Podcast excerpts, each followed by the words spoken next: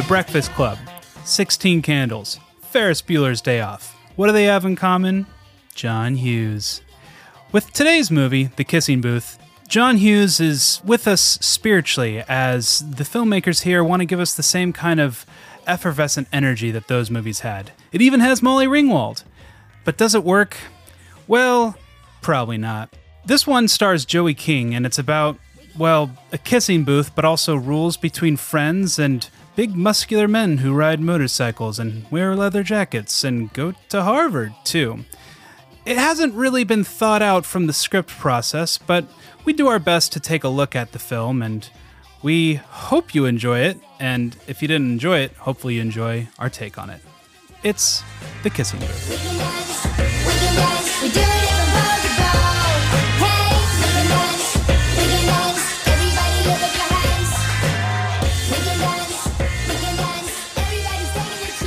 And welcome back again to A Gentleman's Guide to Rom-Coms. I am, as always, your faraway host here in Atlanta, Kelly McCrillis, and it is, and, and with me is my co-host, uh, blah, blah, blah, blah, Ry- Ryan Graves.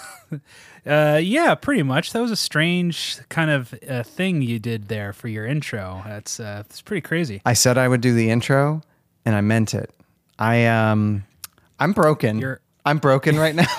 I, I didn't realize it until I started talking, but yeah, the mouth uh, don't work uh, very good right now. I'm glad that you're far away in Atlanta, even though to a lot of our listeners that you're actually closer to other people. It's like it's because you don't want to be in You're the far, same room as me. You're far from me, but you're f- closer to some of our listeners. So that's nice. Oh yeah, uh, come visit. Come find me in my. Uh, all I'm going to tell you guys is if you want to come visit me, I'm in Atlanta in an apartment. So good luck. good luck, everybody. hot Atlanta. It's been hot the last couple days. Did you get a tan? No, no. Well, I uh, luckily I've been working inside a giant warehouse uh, the past week, so and I bought a hat, so no more burns on my head. I'm I'm planning on staying a pale boy, uh, a wannabe Englishman, uh, my whole time here. So I'm reading a cinematography book. It's like a, it's basically like a top down, like here's all the ins and outs of cinematography, and they're talking about production. And it's like there's like this safety checklist of like if you're shooting on location, brings lots of suntan lotion, and there's literally a bullet point that says buy a floppy hat. Um, yeah, I mean, I guess it, it depends on your your skin type and tolerance, but um, I highly recommend if you have any Northern European blood in you, You're definitely do so. scorched. You- I would. The reason why I don't go to the south is that I would die. I would be murdered by the sun. But I would be like I hate- Gollum. I hate that we can't prosecute the sun for all of its mean murders that it does. All the cancer it causes. How dare you, sir? I think there's a there's a like um like act of God lawsuit of some kind in there. What do you think? Yeah. Yeah. the sun ruins everything. We're such you, son. Pacific We are. We're like, bring the rain. Ryan, we're here to talk about a movie. I'm going to call it a movie. Would you call it a movie? Uh, I don't want to tip my hat, so I'll call it a movie, but I'll give it another title later. I love your I love your uh, idioms. Uh, you're not going to tip your hat. You're not going to show your hand. I'm not. Uh, I'm not gonna. I'm not gonna be polite to you right now. I'm not even wearing a hat. This idiom doesn't even work. I thought I would start us off with a game this week. How How would you like to? How would you like to? play? This game, game. This game is called Hallmarks of a Netflix teen movie. Nice. I named it as such because Netflix movies, as we've talked about before, with your set it ups, with your To All the Boys, is uh, those are those are like we've done four of them, right? All the to, to All the Boys and Set It Up. Um, yeah, yeah, yeah. Yeah. all of them. um, they they're kind of in this in between place where you've got like your your big Hollywood rom coms, and then you've got your Hallmark movies, and Netflix exists in this nebulous place in between where it's lower budget, they're trying to do less, but they're definitely higher quality. Yeah, and I, you know, I don't want to say Hallmark is de facto the cheapest worst. It's No, just no, the it's the lowest rent rom-coms with big hearts that everyone everyone making Hallmark movies and everyone enjoying Hallmark movies is like uh it's going to be cheesy. It's going to be sweet and It's an it's an We understood thing, and we, we know that going into it. and I think Netflix movies are kind of creating a genre in and of themselves, where like a Netflix teen rom com kind of has all the hallmarks of a Netflix teen rom com, where the more that come out, the more formulaic they are. And I, I'm I'm waiting for their TV shows about teen romances to like blow me away. Like uh, one I'm excited to watch is Never Have I Ever. But as far as the movies are concerned, I noticed that we had a lot of hallmarks. So I'm going to. I have 13. Are you just gonna raid me a list? Is this No. how's the game? No, no. So the game is I have 13 hallmarks that I've gone through and kind of done checkoffs of. And Netflix does these tropes. Well, we can call them tropes as well as hallmarks. Um, and I want to see how many you can get. Okay. Okay. So From the movie that we watched, from the movie that we watched, like, how- or from the other Netflix movies? from all of them, kind of, they all Okay. have these aspects. okay, okay. Go ahead, lay some on me.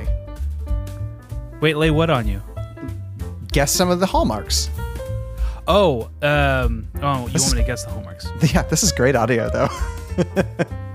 Wait, I don't understand the game. I'm supposed to guess the hallmarks that all four of these movies have have shown us. Yeah, yeah. Like what is what is something Give me an example one, and I'll I'll keep going. Okay. So for example, there's always boy hunks. Oh, okay, boy hunks. Uh, there's always mean girls. Yep, Okay. that's on here. I have evil cheerleader or slash popular girls who aren't really that evil but are slightly evil. Right, right. Um, how about dream sequence? Ooh, I don't have that on there, but I'll allow it. I think To All the Boys, in some fashion, has a dream sequence in each film. Yeah. Whether I, it's daydreaming or something else. Yep. Uh-huh. Has a teenager? Okay, come now. No, that doesn't work. That, that does not work. Uh, right. Has an alternative form of motor vehicle, whether it's a scooter or a motorcycle or something else. Man, okay, another one I didn't have, but um, is pretty consistent. I guess. I guess the only motor motor vehicles that we get in the To All the Boys series are Peter Kavinsky's extremely tall Jeep. Yeah, yeah. Uh, has ridiculous houses that don't correlate with the economic realities of its characters. Wow. N- no, I didn't have that on here either, but another good one. See, Yeah, I think what we're what we're developing here in, in this game is that you suck at this game, but you're really good at this game. I'm I'm expanding. I'm not I'm not hitting the mark. I'm just expanding the target. You're adding hay to this this arrow arrow target right here. Yeah. Um, I just need to do the Robin Hood thing where I shoot an arrow and then I shoot an arrow through the arrow that's already landed. You know. Yes. Oh, yeah. So, okay. So you shot your arrow into your own target. Now try to shoot an arrow into my target. Yeah. Yeah. What's that gonna be? Hmm. What is, what is something that you'll be looking for? That's there's the question of something that you you've noticed. I mean, this is just. I mean, this is just something that I've. These are just a lot of things that are in these movies. How about how about um, a weird blase sequence about losing your virginity? Yes, losing your virginity, not that exciting, is what I have. yeah, yeah, yeah, yeah. All right. Now we're cooking with um, high quality coconut oil. Um, extra virgin. Ah, that good extra virgin coconut oil. Um, how about uh, incredibly elaborate date sequence? Uh, I have montage dating. Okay, there you go. Yeah, there we are. Yeah, date sequence. I wish that I wish we could uh, play with this with listeners. That would be a really good live show of like, shout them out, shout them out. We'd all write 'em down on a Well, I mean, hey, if we networks, if you ever want to pick us up and send us uh, send us to Do do it. some live shows, we'll definitely do this. We'll remember this. But let's say this right now. If you're listening to this and you've got one, email us right now, romcomgents at gmail.com. Just write in a Hallmark trope, Netflix, and just Yes. write, write order tropes you can think of. We'll we'll, We we'll add know. it to the list next week. Yeah, and we'll we'll put it on our Patreon. We'll make a little uh, little uh, text document so even Oh, like, yeah, the, yeah. the 250 month people can can check it out. And, and we'll just add it month after month after month. yes. Okay, so uh, do you, I, I I'll give you one more guess and then I'll just read you the rest of them. Um. uh, unfortunately, the token black character, Um. Yeah, or I- that's not or gay best friend. That's that's kind of a that's kind of a twofer. L- With Lucas and the the to all the boys, he was both the token black character and the token gay best friend who had nothing to do. Yeah, but we didn't really have that in today's movie. No. They had they had these random token gay characters that were just kind of off to the side for some reason. So I think what what I'm gonna allow you to get is underdeveloped side characters who must have had stories at one point in time in the script. Yeah. Yes. yes. Um, In this case, it was those gay characters who we never met, we never got dialogue from, and we saw twice. yeah, and Or we just saw them look at each other once, and then they were like, "We're dancing at prom, cool." Way to be progressive, man. Um, and then, uh, as a supplement to that, a cast of people the movie thinks that we know really well. yes. Yes. Um, okay, so my other ones are a dramatic "I love you," Yeah. casting a well-known actor to supplement a movie full of unknown actors. Yes. Yes. Um, It- late- oh no, you can keep going. Casting a well-known rom-com actor. Yes, I mean these. because we have um, what's his name, Corbett. John Corbett, and then Molly Ringwald in this film. Yeah. Uh, lazy cinematography, good editing, Yeah. Yeah. Yeah, and agree. soundtrack made up of primarily covers of actually awesome songs. yeah. Although, Oh. do, the, do all the boys have a lot of covers? Yes, especially the last one. Yeah, that's true. Um, uh, But oh, but equally, they had a lot of cool like They- modern they- pops. I'm not saying that they didn't have good music. I'm not even saying the covers are bad. They're they're Right. actually kind of fun, but but it makes um, you miss the original. It does, um, and it, it's just cheaper for them to get these ones. Yeah, yeah. Uh, then the other the other ones are no villains, leaving for college, and end the film with healthy life decisions. Yeah, healthy. I, I know we're going to talk about that. okay, well, this is. Um, we didn't even say what movie we're doing. God, we suck at this. We're just the worst hosts of all time. We're doing the kissing booth from Netflix. right into story. Tell me a story, Turk. Let me tell you a story about love, D'Artagnan. I ask you about love. Probably quote me a sonnet. I'm not much more than an interpreter, and not very good at telling stories. That's the end. What do you mean that's the end? That's not. It's the beginning of something interesting. Listen, that's the end of that saga. The end. So, God, where do I begin? the The movie starts with Joey King voicing over uh, a Oh, very- narration. Sorry, that was the other one. Oh, narrated from yeah. from the list. Sorry, I missed that one. She plays Elle, and she tells us that she was born at the same time as her mother's best friend. So, As her mother's best friend's son, Lee. yeah. And Yes. so they've been like twinsies ever since. Yeah, they've since been- the beginning. best friends and they like we kind of get that they you know dance together at the boardwalk and they have like a fun childhood and they have all these rules right Yeah, they got like 20 rules. Um, and it's, uh, I don't think we get all the rules at all, do we? no i think we have like five of them. There's more implied. I bet in the book because this is again based on a book. Oh based on a book. There's another hallmark. Yeah, there you go. um in the i bet It's in the like book you get all the- of them. The rule is, you know, one rule is don't let your f- friends, don't let friends wear white after Labor Day.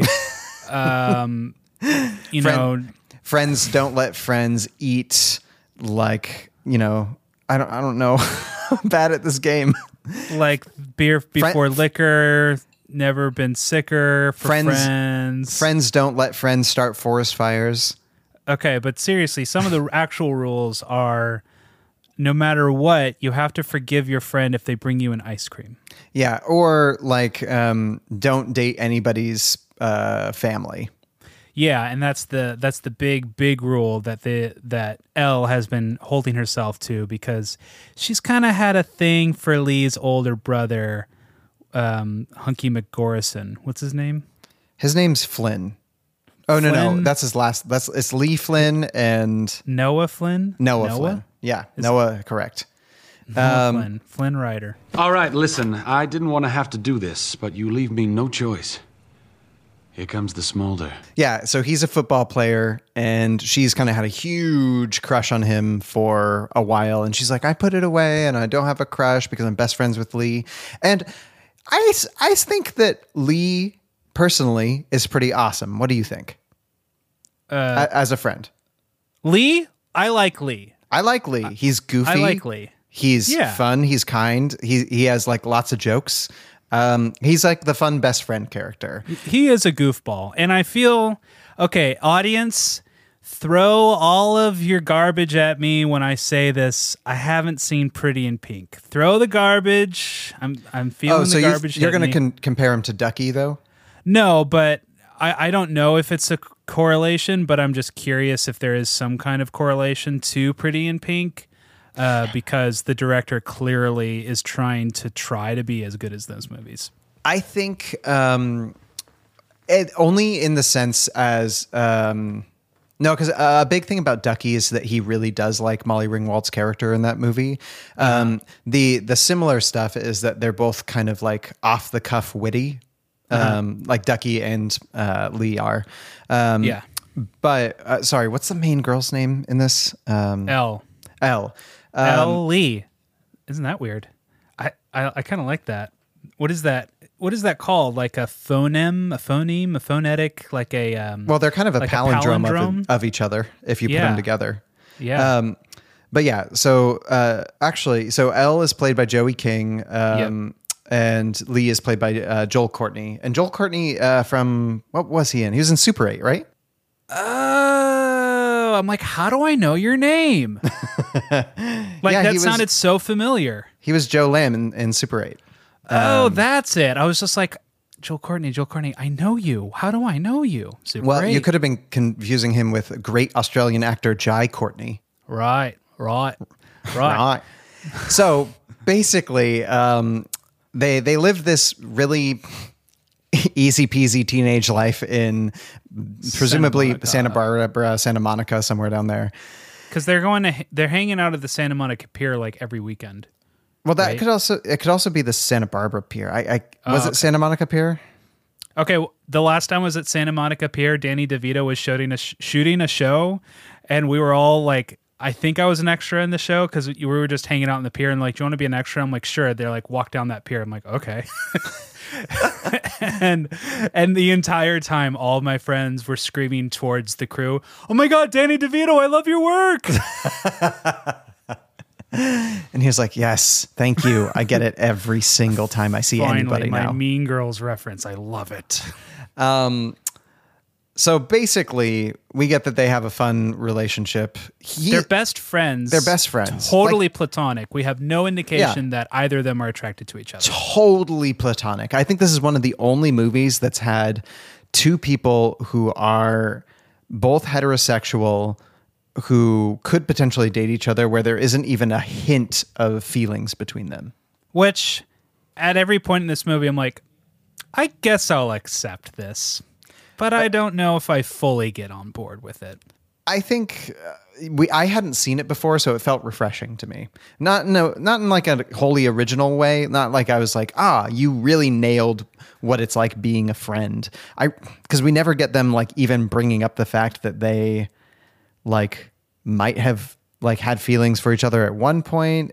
Like she never like we get the whole movie narrated by Elle, and we don't even get like a a hint that that ever happened. Which just you're teenagers, you're young, you're growing up together. Like it's bound to happen just a little bit.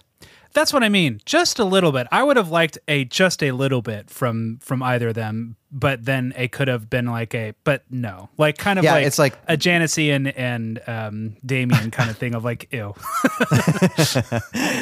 um, But basically, what happens is, I mean, the inciting is the inciting incident the butt slap, or is it the skirt? The Okay, so the pro basically like we get that they're all friends and they're all hanging out and the Flynns have an extreme like she's rich but the Flynns are richer They're The Flynn's own a house, and I'm almost, I'm 99% positive. The house that the Flynn's own was a house that was used on Netflix's World's Most Extraordinary Homes. And let me reiterate the title World's Most Extraordinary Homes, owned by this average family living in Santa Monica. So, I think I think they're definitely in the if they're not in the one percent, they're in the one point five percent. right. And to be fair, they are going to a private school. So, you know, they Yeah, would- they're all going to a go private there. school. So, you know, I guess we're supposed to get that they're affluent, but it, it just felt like, um, you know, heir to Silicon Valley prince kind of money. Yeah, yeah. It, it was definitely the American elite. And they're showing she shows up at the school one day after like not like all of her clothes have been sent to the cleaners. This is how rich they are. They're not doing laundry at home. this is how rich they are. They send their clothes to the cleaner, and she only has one pair of backup pants, and it's also at the cleaners. Or no, she ripped her pants. She That ripped her pants. gag. Yeah. That that was that was pretty funny. I like her physical acting in this. Joey King is, is Yeah. pretty funny. Let me let me get this on board before I go further into the movie. I like all the actors here. Any any qualms I I bring forth will be towards just the director. If you know Joey King, you're listening here, you're fantastic. I don't have a problem yeah. with you. I, I'm I'm in the same camp. So let's go on to she rips her pants. Mm-hmm. The rest of her pants are at the cleaners, and so she has to put on this skirt that she hasn't really worn since freshman year. Ninth- I think she says. Ni- Yeah. she- yeah, she said ninth grade. I just let's just take a second. She's a junior, right? She's Mm-hmm. 11th grade. You think it's more appropriate? Let me just let me just get this out. You think it's more appropriate to wear your ninth grade skirt, which you know doesn't pass the dress code, instead of any other pair of pants, which are not technically the school uniform, but a hundred billion times more like acceptable that would be not totally mistaken for your uniform pants. Just I I right away I was like, I don't understand your logic here. Where where do you think this is to go? Yeah, uh, I, I can I can see that logically being. Yeah, I, I I I mean I get it. You don't want to get in trouble, so you're trying to dress by the dress code, and you think it might pass muster, but like like logically, you could probably figure this out. Um, you could wear jeans and just be like, "Ah, fine, I wore jeans. Would you, would you rather me wear a skirt that didn't pass the dress code either? And I'll, I want to I want to be perfectly clear here.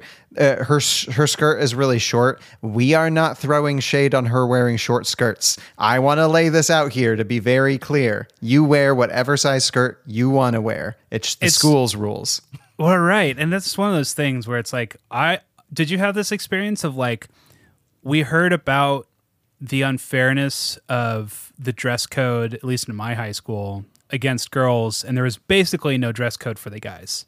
Like, guys could wear like torn up, like, uh, shirts where it was basically like just a rag hanging over their shoulder, and they would be totally, it would be totally acceptable. But if a girl was wearing a skirt that was just a millimeter too short, they would get in trouble right away. Um, I know that they changed that during my high school. Uh, I think my sophomore year because before they had a no skirts higher than your fingertips. I think that was the rule that my colleagues had to deal with. Yeah, it was bogus. Um, but they ended up changing that. I don't know what they changed it to um, in the long run, but the only rule for guys is we couldn't wear hoods. Oh, we couldn't. Right. We we couldn't wear. We couldn't wear. There was a certain kind of ripped jean. Like you couldn't have holes in the knees of your pants for some reason. And That's then a weird one. yeah, which especially for the time, like right right around then was when ripped jeans were super cool. But like like I remember like you couldn't show a certain um, well I can't like like you couldn't have oh, no you couldn't have rips on your upper thighs or something like that. I can't remember. Yeah, but like, I, I rem- it was a you couldn't vivid, show the pale parts of you. it was a vivid memory of me that a lot of the girls I knew were constantly getting in trouble for this. Where I'm just like, yeah, this is weird. Like, there's a hundred regulations against them. I remember like spaghetti straps was a big deal. Like they couldn't Yeah. wear spaghetti straps. I'm just like, guys, like, You know what? why? You know what I would have loved about this movie that is set in 2018 Uh-huh. if if we got more details about the world. Um, Yeah. Where like we know that they're going to like a Catholic school, and so there's like more like I mean to be fair, the principal's just like it's fine. You just broke the dress code. It's fine. Like Right. it's it's not like he shames her or anything like that. So it's definitely not as poisonous as it could be. I mean, it's barely poisonous at all. It's just strict dumb rules. But it's like it's definitely representative of some people having uh, women having a you know a bunch of rules in school and men not. But regardless, we will move on from that. Yeah, uh, my, uh, my my basic point was like, how did you think you're going to get away with this? You know you're going to get caught right away. uh, especially if there's a fight started because uh, Jock comes up and slaps your butt. Ah, some nice high school groping and molestation. yeah, so she walks through the parking lot, and everyone is literally catcalling her as she's walking. Okay, would this have happened at your school? No, No, absolutely would have not. happened. Like, I'm like, where are we? Are we in like a 1990s music video? Are Is, we in like? Are we in like 1950s Italy right now? like, it, it just didn't make sense to me because I mean, ma- mainly because I like maybe maybe elite high schools are like that, but no. but I really doubt it. But uh, but the the part that did make sense to me was when he actually went up and slapped her butt. Seen a bunch of that in high school, and I thought they handled that part super well. Where it was just like she was like she was like I'm gonna stand up for myself. Obviously, that's super not cool. And then uh, I like that Lee stands up for her and gets his like fist grabbed, a la like you know Indiana Jones trying to punch Yeah. a much bigger guy. Yeah, or or or um or uh, George McFly trying to punch Biff. Yes, yes, that's that's the one I was looking for, and thus begins the um, I would say the the the Mortal Kombat suite of Noah Flynn. He's like, "Hey, bro, you want to go?" And he just wants to start a fight. With, he wants to start to fight with anybody, and they get into fisticuffs, and then the principal has to break them up, and you have the classic, "Stop it! Stop fighting, please!"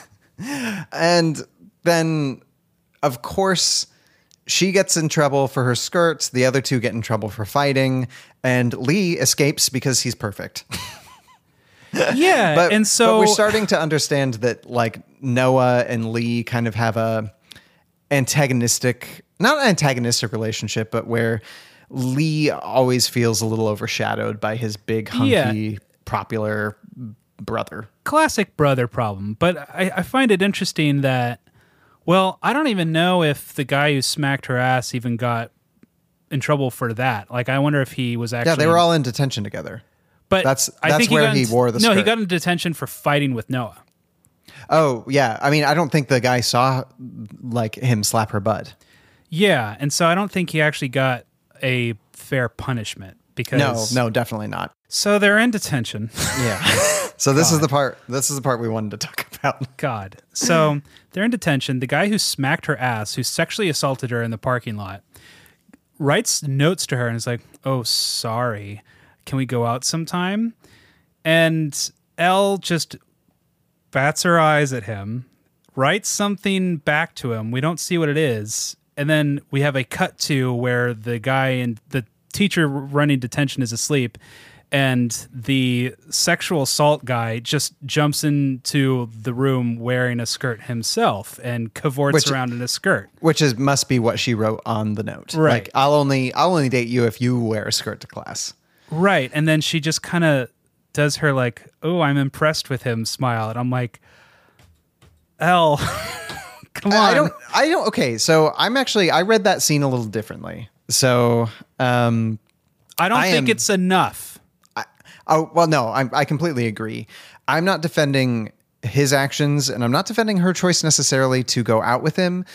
But if you remember high school, teenagers, especially teenagers who are not used to getting a bunch of attention, getting attention, sometimes are like, uh, like you you are an ass and you apologized, and now you're paying me a lot of attention. This is something that I would have I would have put myself in Elle's shoes. Where if somebody slighted me, but they were super popular, and then they said they liked me afterwards, having never been quote unquote liked by anybody before, I might have been saying, "Oh, well, I mean, you you did go above and beyond to say sorry, so maybe I'll give you a chance." I am not. don't think it's an appropriate apology for what he did. If he did anything that didn't have to do with slapping her ass, but did something that Ryan, was I completely agree, but he is a teenage doofus.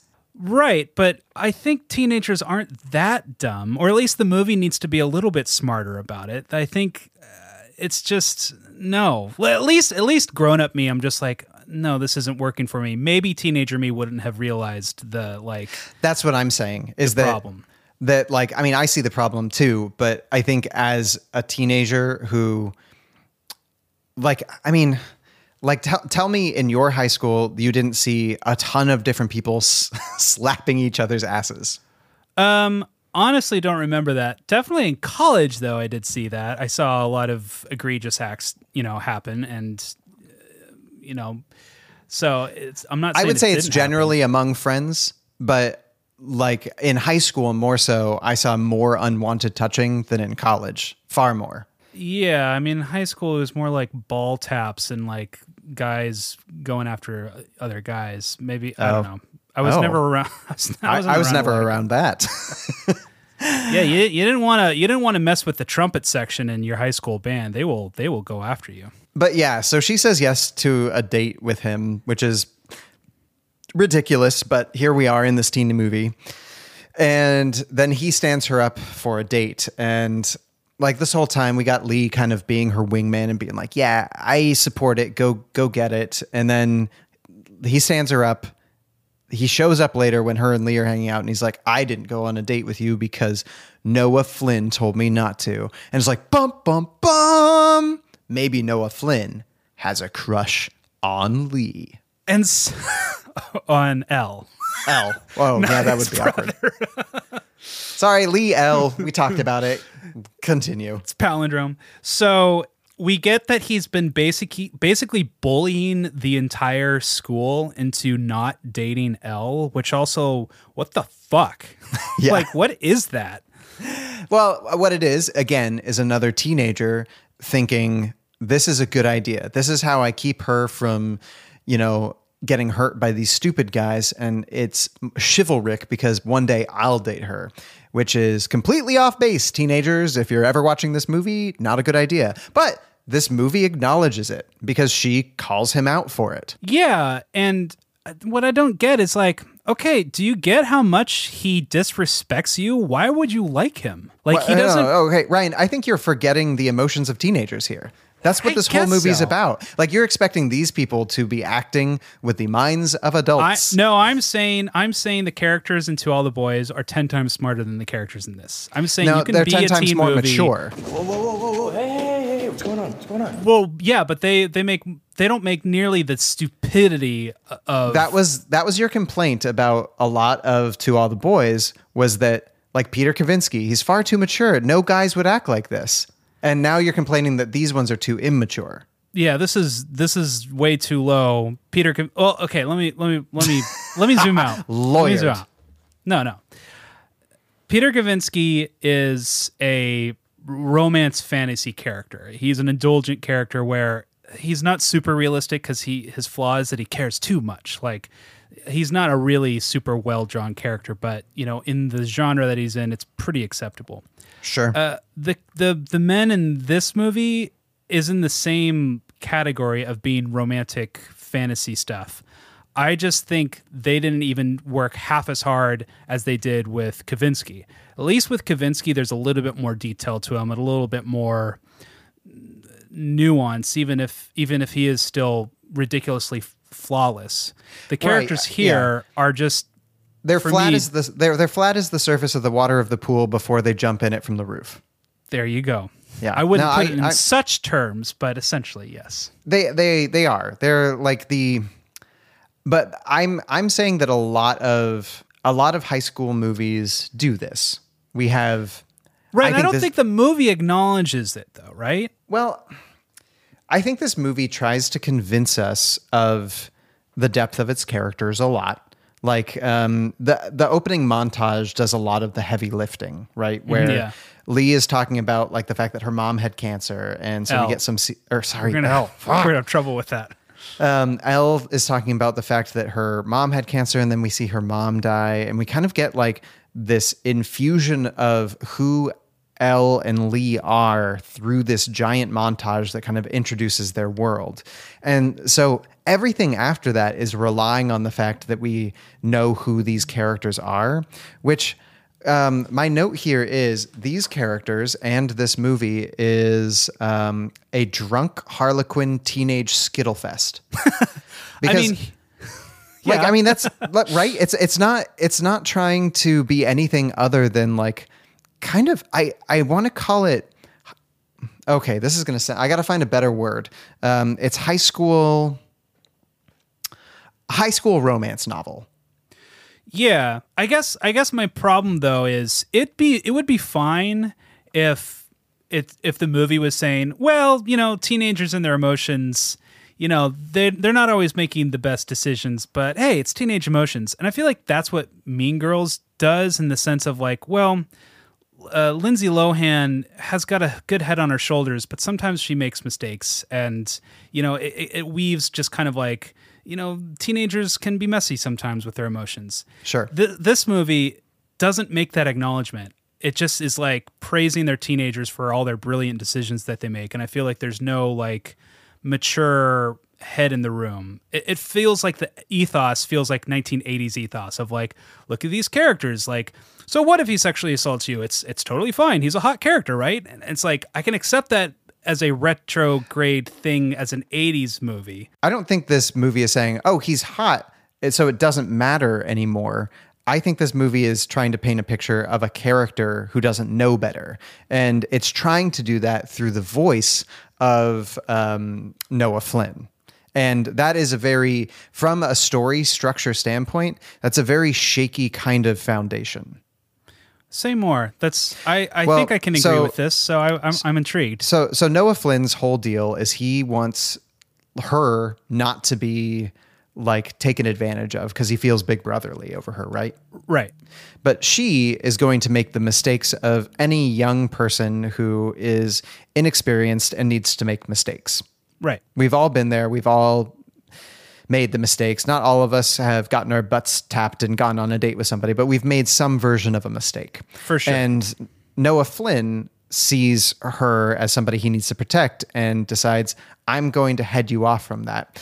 And I feel like this is the movie saying, Oh, no, no, no. We need to show you how to live correctly. Yeah, I don't think he properly learns his lesson though. I don't think he Noah Flynn? is- yeah, I don't think he's No, no. repentant of of being this protective person. Well, she just she her. demands it of him and then he respects her wishes. Yeah, I guess I'm looking for more and this sounds super unfair to ask of, but some of that Elizabeth Bennet telling Darcy, "Stop being an asshole." And then he Right. stops being an asshole. And so, Like this i mean that's kind of what happens but unfortunately you're doing the thing that i do which is not meeting the movie on this level. I, level I think it could have been done on a to all the boys scale of like you're never going to get into a really deep version, but there can be lessons learned, and I don't think this anyone movie learned any lessons. this movie is a lot dirtier than to all the boys i loved before. Yes, there's there's fuck words thrown around. There's Yes. like definitely lots of sex had. There's um there's but it has this chipper like freshman year kind of film where it wants to be seen by 15 year olds. It does. It really does. And there's like a there's a funniness to this movie that exists instead of the sweetness of a To All the Boys, right? Right. Yeah. Like, because this movie's far more about comedy. yes, if that's what they were going for, I didn't laugh at all. You didn't like you didn't laugh in the scene where she she woke up um, after having gotten drunk at the party at his house and then like was wearing his uniform and was you know they they got wrapped up in the curtain to together on accident. I thought that was really funny physical comedy. no, I thought it was really forced. And, you know, comedy's subjective. It's, you know, just because it I- wasn't for me doesn't mean it's bad, but it really didn't work for me. Okay. Well, um, I here's the thing. I, I feel like I'm defending this movie a lot. I didn't really like this movie, but but I also like I for me it was a roller coaster film where I was like, oh, that was really nice. Oh, this feels really forced. Like almost every single Molly Ringwald scene felt like this this isn't a character. You're just putting Molly Ringwald here on display and having her teach somebody a lesson f- because she's Molly Ringwald. Right. Like, I'm sorry, Molly Ringwald. This is not your fault. It's just you're under. This might be the only movie that underutilized Molly Ringwald. I don't remember the name of the girl in the Breakfast Club. Mary. Margaret. Molly Ringworm. So let's get through the rest of the plot. So she finds out that Noah's been threatening everyone not to date her. Oh yeah, and the whole thing is that yeah, the kissing booth. Hold on. So she finds that out, and then her and Lee come up with this idea that they would raise money for their prom. I think is what they were trying to raise money for. Or it was for charity or something. I don't know. It was They, dumb. they, they, they need to they, they need to make money, and so they decided kissing booth's a good idea. And so there's these three girls that are basically this school's equivalent of like the weak plastics. I'm going to call them the cellophanes, and Yeah. they like they're the hotness at this school. And I don't get why this character of Elle cares that these stupid girls are talking to her. and why are they talking? Like she's way cooler than them. They they want to talk to her because Noah She's was friends- like defending her. Well, Noah defended her, and so they thought maybe she's interesting. And then she's friends with him, and so they want her to get him. Like she kind of promises that Noah Flynn will work the kissing booth Yeah. that is going to raise money. And so they're like, oh, that sounds great. And then later on, she coerces them to work the kissing booth by saying that Noah likes one of them. Yeah. But then only one of them works the kissing booth, I think. And, maybe. And here's a good example Maybe they all where do. Uh, where I lay all blame on the director. Their acting is so over the top and broad where it's like, are you trying to convey emotions to four year olds? Like, you're just so ridiculously over the top that it's just, it, it rang so, it was just like this, like, It's it's really bad. it's so bad. There's no other Um, way around it. It's just bad. And again, the actors aren't bad. The director just made a bold choice and he whiffed. I do I do think that this movie has a strong voice, and when that voice, it's like when you hear um, a, a singer sing and they have like a powerful voice, and when they Mm-hmm. hit the right notes, you're like, oh, that's nice, and then as soon as they hit a, a sour one, you're like, ee. Yeah. that's Because kind of they're what this belting movie felt it. like. Right. Be- right, because like if you if if someone is off key and they're at a concert and they have to they have to belt it when you get those off key notes, you're like, oh god. It, it reminds me of a jazz concert, like a jazz choir concert that I used to be in. If it was your turn to do a solo and you weren't very good at solos, as long as you mumble the song down here, then you wouldn't really offend the audience too much, and you could like get off the stage and finish your solo and just be like, okay, I'm done. But if you were singing super loud and like going for it and only hitting the wrong notes, I mean, it was a bold choice, and like all the more power to you. You did a lot that I couldn't, but it still sounded worse because you were louder. Yeah, I think that's it. It's the direction of this movie is really bold, It's but really a lot loud, of the yeah. but the a lot of the notes are incorrect or or off key. Just yeah. Can we talk um, about Flynn because they're they're the ones they want to get him to work at the booth, and I May I we say talk- that he looks like a a Neanderthal? he. I mean, um, so this guy's name, this guy's name is uh, Jacob Elordi, and I think you're right. He does. I think this might be the most brilliant casting of this film. Okay. um, I don't know it's if it's because he's a really good actor or if he is just very much this jock in real life, but I think he is exactly what a super beautiful high school male with these sensibilities who plays football would be like. Yeah. And he's Right? gigantic. He's so big compared to her. It's like watching Beauty and the Beast.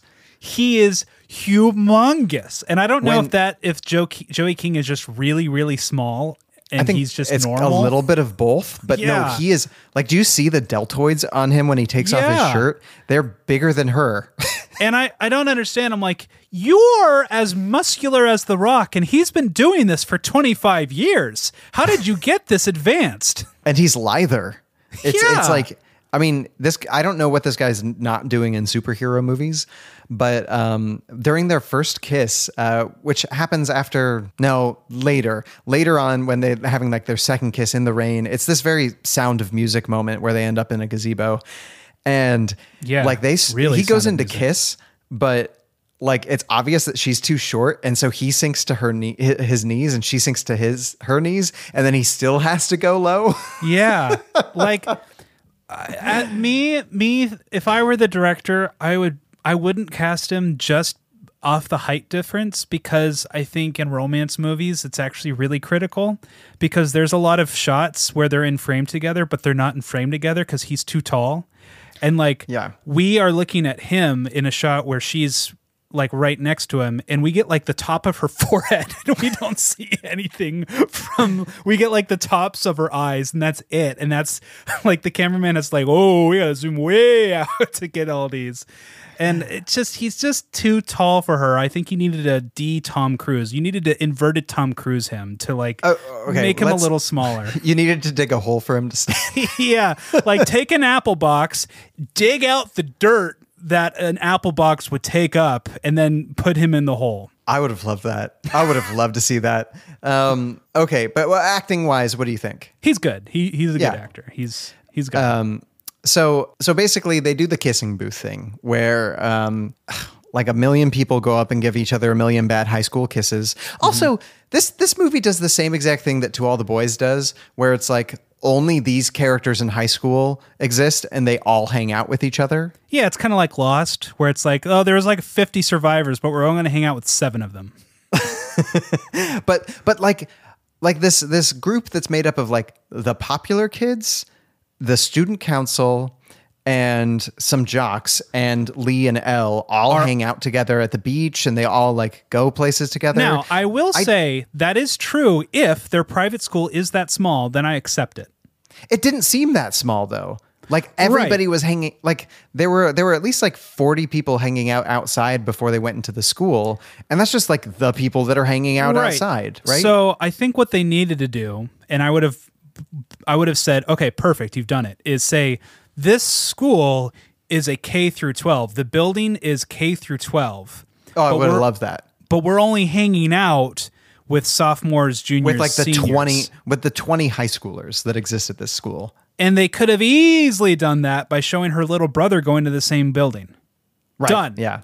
No. Okay. Good job rewriting the movie. I have more that I want to rewrite Right. later, so let's, let's not play the theme yet. But Sarah went to a super duper duper tiny high school and she was best friends with everyone, even though she didn't really have a lot in common with all of them and isn't best friends with them now, but they got super tight knit. So I believe it if their class is like graduating class of 48 people, I buy it. okay. Yeah. Maybe Still I can- weird that they're best friends. Like, Yeah. I would, they would know each other, but they wouldn't be hanging out at the beach partying together. do, yeah. doing doing flip cup at the beach together. No, Um, so I really wanted a cop to break up that party. Me too. Like they're they're in the middle.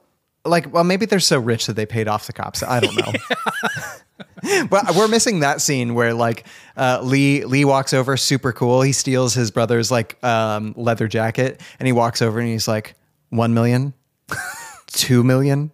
Okay, two million. Keep the change. We hold the world ransom for one hundred billion dollars. Um, basically, like high school. I don't even want to describe the shenanigans that goes into like her getting to kiss Flynn for the first time. Basically, there's ridiculous switcheroo where the plastics are trying to prank her, but it like fails miserably, and it turns out that Flynn wanted to get in line, and he's like, "Oh, I'm going to kiss Elle," Here comes the smolder. and she does like this is this was a good moment where Elle did that nervous thing of like, you know, I've never kissed a boy, and I'm going to just talk because I'm nervous and blah blah blah blah blah. Yeah. and then um, Flynn kisses her, and it's that that magic moment kind of thing. Yeah, the sign behind them explodes and like there there's sparkles going around and then the world resets. At first, just because the filmmaking was doing this, I was like, is this wait, are they actually saying that this is actually happening? Did the sign actually explode? I, I Um, like that. If that's the kind of story you want to be doing, I'm into it. Of like the the the uh, effervescence of the first kiss, I'm into this moment. But yeah, I'm but just the rest not of the movie doesn't story. really match it. I know. I'm not into the story you're telling, and it's just weird that you you so missed the mark. Your story doesn't match the moments. Because you know what this movie reminds me of a little bit? The well, okay. So hold on, we'll get there. We'll get to the book. Basically, they kiss. It's magical. Um, Elle doesn't tell Lee because he's having a good date with um, Some girl well, that we just some met. girl. I mean, he, she tells him that like they kiss, but she's like downplays it. It's no big deal. And but then, we didn't. uh, we don't even. It's not even. Why couldn't you have introduced this girl and like why couldn't you have like fleshed that out a little bit? It's just this random introduced girl. what girl? The girl that uh, Lee starts going out with. Well, I mean, yeah. I mean, I don't know. It's this weird thing where, again, Netflix is like more characters. Well, yeah, more characters, but I, you don't need to know them. They're just characters that fulfill a specific hallmark. That's it. Right, but Um, but this is important. Lee is Elle's best friend, and all the movie does is say, "Yeah, her best friend starts dating this girl. I don't know her name. Whatever." I know. I know. This is this is the worst. Um, what I guess what happens after that is that uh, Lee or no Noah and Elle drive home in a motorcycle. It starts raining. They have their first kiss, but then this guard. I, I loved this moment where the gardener shows up and he's like, "Hey, nice, another girl. Get out of here." Hey. Like I've told you before, don't don't make out with chicks here.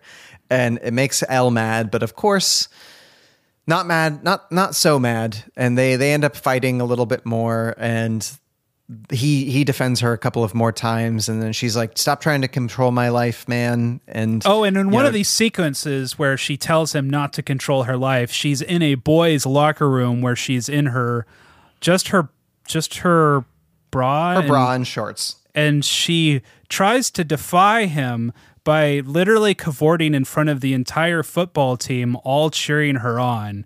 Which, okay, fine. I just don't get it. Maybe it's just me as an old man of like teenagers. I yeah, it's it's fine. It's whatever. It's like it's I I, I on one side I'm like okay, feel em- female empowerment. You go ahead and like do whatever you want, but at the same time I'm like, I mean, it's kind of a boring way to do it. Yeah. But regardless, um, basically they end up hooking up. They have sex, and she's like, "We're not, we can't tell Lee." Uh, they have sex under the Hollywood sign. Which, hey, teenagers who want to do this, that's dangerous. There's people up there that are going to kill you. Also, let's also just there's just so many moments I'm like, put it in the script, man. Of just there's so much like she's so nervous about her first kiss and it's got to be like a big deal and it's it's it's so like intimidating and nebulous for her and like she's really inexperienced with Uh-huh. But, dating. but her first sex is like, oh yeah, sure, let's do it. Let's bone. outside. Let's do it outside on some gra- like hard gravel trail where anybody could just walk in on us. Because guess what? Right there is some hiking trails, kids. And- like, wouldn't that make you so nervous as a first timer? And let's let's also think about this. Oh, okay, okay. So we know by your own admission you're not sexually active because you never even kissed a boy. Um, so I think it's safe to assume that you're not sexually active at, at the beginning of this movie. Why do they even say sexually active? You kiss this boy, and then later you're like, yeah, let's bone town. So just you guys, safe sex is always good. Make it always safe. You know, you can you can bone, but safe sex is always good. So does that mean he's the kind of guy who's always got the condom at hand and the wallet, got that ring around in the wallet, and it's got it's like you never think- know, you never know when you need it. You've you've got a picture of Flynn, or you've got a picture of Lee in there. You've got like a picture of Molly Ringwald, and then of course the next like uh, Just clear a thing is magazine just of filled with condoms. yeah. I mean, you know, you know, he's got magnums extra, extra large. I would have His loved wallet it. is his wallet is the size of George Costanza's wallet. That's why he has back problems. I was I was pretty upset at the they came together movie. But if you're gonna ex- like torch a genre, don't torch rom-coms, torch teen rom-coms because this actually would have been a really good moment for a satirist or a parody person to really destroy this moment and just make fun of the living hell out of it because I would love to see an airplane gag style thing where they're in like if they were in a car he would any anything he would open just condoms fly out just Yes. Speaking of destroying things in this movie, I feel like the fact that we don't get Elle like the morning after being completely destroyed by the fact that she had sex outside with the largest man in the whole world. Yeah. And and like like it's a first time she had sex. Like there's that's a lot going on right That's there. a giant leap from your first kiss to your first sexual encounter. That's a lot. Yeah, I, and I'm sure he was gentle, but like the movie, this movie didn't decide whether it wanted to like show us like cool little things, like um, oh, this is this is them playing with paint, and ah, how quirky are they? To like just completely skipping over moments that could have been like fleshed out so that we got to know these characters a little bit. And more. I it's know. that you can't have the action in the movie. Just do a little bit of work as a writer so you can justify it. Like with To All the Boys, you know, Lara Jean losing her virginity, it's it's super glossed over, but it is talked about and thought about a little bit. Yeah. And this is just like you didn't do any thinking. You're not they thinking just at all. pole vaulted over it. So, well, basically, what, what we what scene we don't get, we don't get that trope where the dad says, "You're there's something different about you." Mm. They skip over that and they just start having sex all the time. They're hiding from Lee. There's this really funny moment where like Lee walks up to her bedroom door and he hears her moaning, and then like so they like he knocks on the door and then Flynn or uh, what's his name? Noah jumps out the window and then she answers the door and he's like I thought I heard moaning. And she's like yeah I was watching porn. And he's like can I watch? And it's it's like a fun friend moment right That's weird, man. That's just weird. Like, would they would they watch porn together? Like, think that? no I, obviously no I, I obviously it was a joke from him I think he was a for you, little but- serious. I think he kind of wanted to watch. And wouldn't it have been a really weird thing for him to hear that his his platonic girl best friend is watching porn? I don't well It's a weird know. I had thing. what w- watching porn Yeah, I'm like, it's it's fine. I just think for him it would have been a weird thing. Be like, oh, okay. I wouldn't think you'd be doing that, but that's fine. Well, I mean, I guess so. It just depends on who you are. Like, I mean, I've I've accidentally walked in on friends who were watching porn, and I had to do that whole thing where I was like, "Oh," uh, and, and I like walked away really fast. Um, but it was also something we laughed about afterwards. So I don't know. They're best friends who have been best friends their entire life. I can forgive that. Okay. I thought it was funny. But then, of course, gosh, this isn't even like. Can we just sum up this last part? Sure. So basically, um, Lee finds out, and uh, Noah's going to college, and he's going to Harvard. Lee finds out. there's oh, there's this great scene. Shoot, sorry. One of the best scenes of the movie is when she f- hides under his bed when they're having sex because Molly Ringwald comes in to collect Noah's clothes. Did your mom ever come in and collect your clothes in high school? I No. I can do. I can at least bring my laundry downstairs. He's not eight. Yeah. Oh my God. Like, anyway. And so she comes in. Uh, this is another one of those scenes that was just like, this is for comedic effect. But I did love that she hides under the bed and finds like Vaseline and a porno mag. And she's like, ew. Oh, I didn't a see couple- the porno mag. I saw the Vaseline. That was good. No, no, there's there's a mag right next to Oh, it. okay, okay. And but not only that, there's like a bunch of socks under the bed. So you got to know those are tube socks. You got to know that they're crusty on the inside. and then her mom or his mom grabs them. And so I was busting up during this moment. But at the same time, if you go back and pause that scene, people, you will also see the missing jock from the first scene that we meet, meet Noah, where he's missing his oh, jock strap. Oh, That's pretty good. That's pretty and good. so that's yeah, I like that. I appreciated that of the movie. But here's the thing: if you're gonna do fuckwords in your movie, and you're gonna have characters like having sex, you're not showing anything, but you're having sex. Why aren't you showing the D? I Well- agree. like, why is there no D? No, but why not go more raunch with it? Because you're all you're pretty much there. You're in R-rated territory, anyways. If this was released in theaters, it would have been hard rated R. Keep going know, and do those Ma- jokes. Netflix can s- slide right by this and allow this movie to be watched with kids and their parents. They're they're trying to get the most amount of people to watch this movie. Which is ridiculous because this movie is so inappropriate. I agree with you. That's I mean that's why To All the Boys. Uh, I mean To All the Boys is different, but that's why To All the Boys is as inoffensive as possible. Is because it's trying to get the most amount of people to watch it. This is this is the desaturation of like cinema we're getting here. Yeah, I, I think I would have respected this movie a lot more if they took that humor and just kept going. But I feel like they stopped short of like I think we're inferring a lot of the humor off of the off of the shots that we are we've been talking about. We, we're being kind of generous at this point. Yes, yes, we are. But I mean, that's okay. We can be generous. We can be we can be miserly. It doesn't matter. Basically, Lee finds out he's super mad. Um, he and Noah get in a fight. Uh, They all don't talk to each other for a couple of months. Then they they all make up. There's the Um, prom scene. Uh, like- Flynn goes there and he's like, I want to, you know, dedicate. Oh, hold on. There's a Oh, few. sorry. Prom prom was on my hallmarks list too. I right, don't know if I right. mentioned Prom. it. There's a there's a couple scenes we we missed. Uh, there's the whole blow up.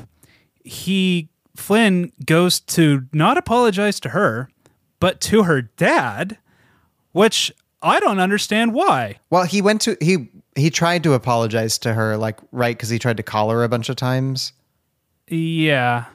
And I- so then he goes to apologize to I yeah, I didn't get the the whole family subplot in the least where like he's like we're really close and I thought I'd apologize to you for some reason. It's like you guys like barely mentioned two words to each other at that one dinner scene that you had. Like oh yeah, they were having lunch by and he was like you play football and if Noah's like yeah. and he, and he's like, I decided to apologize to you because Elle is a 16 year old girl, so she clearly is explaining every in and out of her romantic relationship problems with her dad. Right. Her dad, like, that's the thing I didn't get because Molly Ringwald comes over at one point in time and she's like, I know everything. It's like, if you Like, know, I don't, I don't see Lee and Noah discussing their problems with their mom of, in this magnitude. And- pop, pop Magnitude. pop. Magnitude? and and you can you can have it so that Molly Ringwald is like the mentor there for her, but hey, You got to establish this. you betrayed Elle by being like, you know, Elle's got a little crush on you. It's like, dude, don't do that to the the person that you've been looking out for. Like that's not cool. And we don't have any other context of their relationship. We're told that uh, Molly Ringwald is basically her second mom, but we don't see any of that. You need We to show us that. Screenwriter, go back to film school. Was, was Molly Ringwald just way too expensive for this movie? I, no, I think I, I really think they're just like, and then there's this mother role. You know who I love? Molly Ringwald. And I just feel like the director was trying to bring in that '80s rom com. Maybe I, I, I, I don't want to just like this isn't necessarily even a director's decision. This could have just been Netflix. This could have been a, a producer. There's a it's like, lot we- of clues and hints in this movie that the director is going after a John Hughes esque type of movie that he wants. I know, but we just don't know the behind the scenes. Is all I'm saying. There's a lot that goes into making. I don't a know. movie I can't confirm that it's the director, but the filmmakers were going for this 80s John Hughes 16 candles kind of vervy thing. And there's musical allusions to Simple Minds. Like there's there's soundtrack stuff from Ferris Bueller, from Breakfast Club, from 16 Candles. There's Molly Ringwald Molly Ringworm. it's very clearly doing an homage to it that maybe is saying, hey, parents, when you were teenagers in the 80s, you would like this movie too because it's got the same vibes. And I'm sorry, but it doesn't. You are no it really John doesn't. Hughes. Like this this movie I here's the thing I do believe. I believe these characters all exist in the real world, but I believe that the situation you've given me is not worth a movie. Well, you've got like that nerd kid, right? The he's like this Poindexter like nerd. Just he's up dialed and up he to really twelve he really wants he really wants to kiss Elle. Is basically what we know about him. And he's And then you have the girl with the crazy braces. Yeah, but this this boy, this nerd boy, I would buy you in like a Fall Out Boy music video where like you're the nerd, but at the end of the Totally. video, at the end of the video, you're the one dancing, and everyone thinks you're the coolest.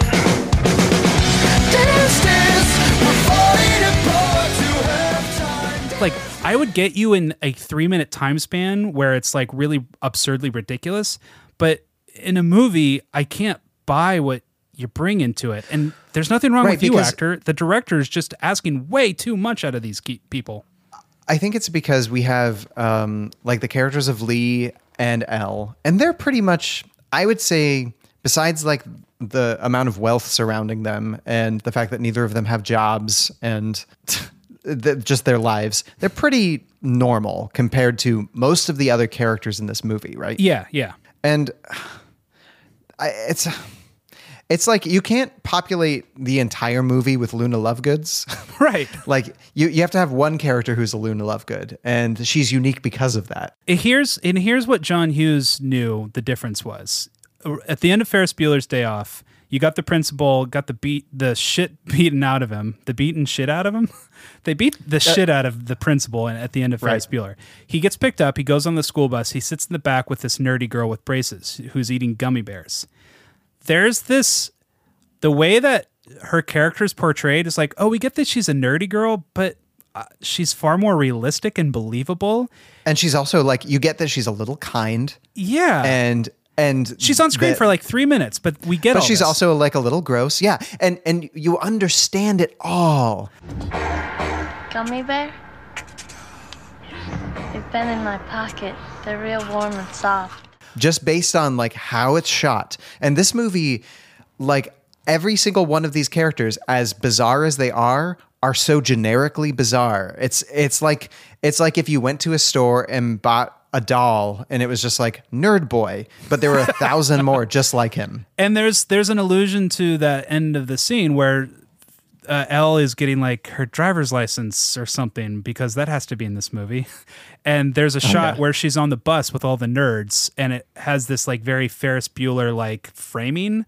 And I'm like, were you just doing that so you could have like a Ferris Bueller shot? Like, why are we doing this? Uh, well, yeah, it's because like Lee used to drive her around everywhere. and Now they're independent from each other. Right. Okay. Let's keep going. Um, Let's move on. anyway, so they they go to prom, and this prom is um, It's cool. we've had this character who's been taking pictures of everybody for the yearbook the whole year with his phone, which I look, I, I you're going to a really rich school. My school was not a very rich school, but we were still given like a camera at the yearbook to take photos of everybody. Yeah. Does that not happen anymore?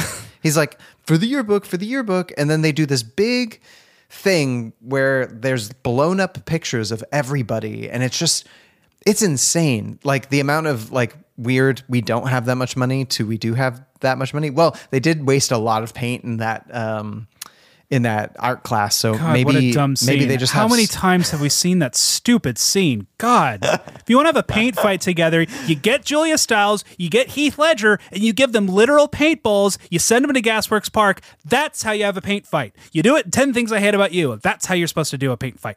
I concur. Sorry, Doctor, I concur. Um I concur. Concur with what, sir? Okay, so um, I want for you and I just to get it out of our system before we go into break. Okay. Are you ready? Yeah. Because basically, they get together. He goes off to Harvard. Everybody fixes their relationships. The movie's fine. She has a motorcycle. She has a motorcycle now, which, like, a pretty sweet deal. Her dad buys her a car. And she's given a motorcycle. So this girl now has more cars eh, or more vehicles at this point in time in her life than I have ever had in my whole life. This movie did remind me. It did remind me of what my attitude towards the world was when I was 16. That every need was met, as far as I was concerned, uh, from my parents and my house. Of if I wanted anything, I was I was good. I couldn't go out and like get 500 bucks to go out on the weekend or something like that. But as far as I was concerned, I didn't have to worry about money. And these Oh. characters do not have to worry about money. Like they don't have I'm to worry sure about a little bit more themselves. than you, though. Right. They really don't have to worry about money. They're the kind they're the kind of friends I went out with when they were like, "Do you want to go to the Space Needle to eat out with us?" I'm like, "No, I can't afford that. I can go to Burgerville with you, but Oh wow. Um, we need to compare notes about high school sometime.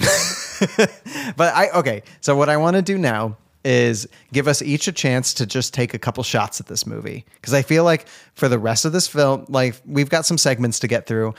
I think it would be fun for you and I to take a couple of shots. okay, No holes barred. got it. Okay. You want me to start it off? Yeah. Okay. At one point in time, uh, Noah uh, like is making out with this girl and uh and Elle walks up to him and he he kicks her out of the party basically not Elle but this girl um who doesn't sound like like how she looks but on top of that he says this line it's okay she tasted like Tito's. Now, people, I'm going to tell you Tito's is a vodka. I'm going to really let you know that if this woman was, you know, drinking vodka, vodka doesn't taste like that much. so, like her drinking and him kissing her and saying she tasted like Tito's is written by somebody who doesn't know what partying is. Was it Tito's or Cheetos? I thought I heard Cheetos. Oh, I, well, we'll fact check me when you edit this. I mean, All right, your turn. either way, Cheetos, Tito's, it's a weird line. Cheetos tastes great. Yeah, so I don't know what you're complaining about. Um,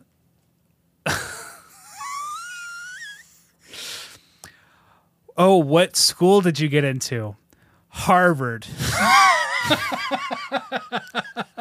Can we just acknowledge this character has been set up as the bad boy, leather jacket, motorcycle, gets into fights every week of the year, probably suspended several times, has shown no acumen for any kind of academics, just plays football. That's all we get from him. And he's going to Harvard.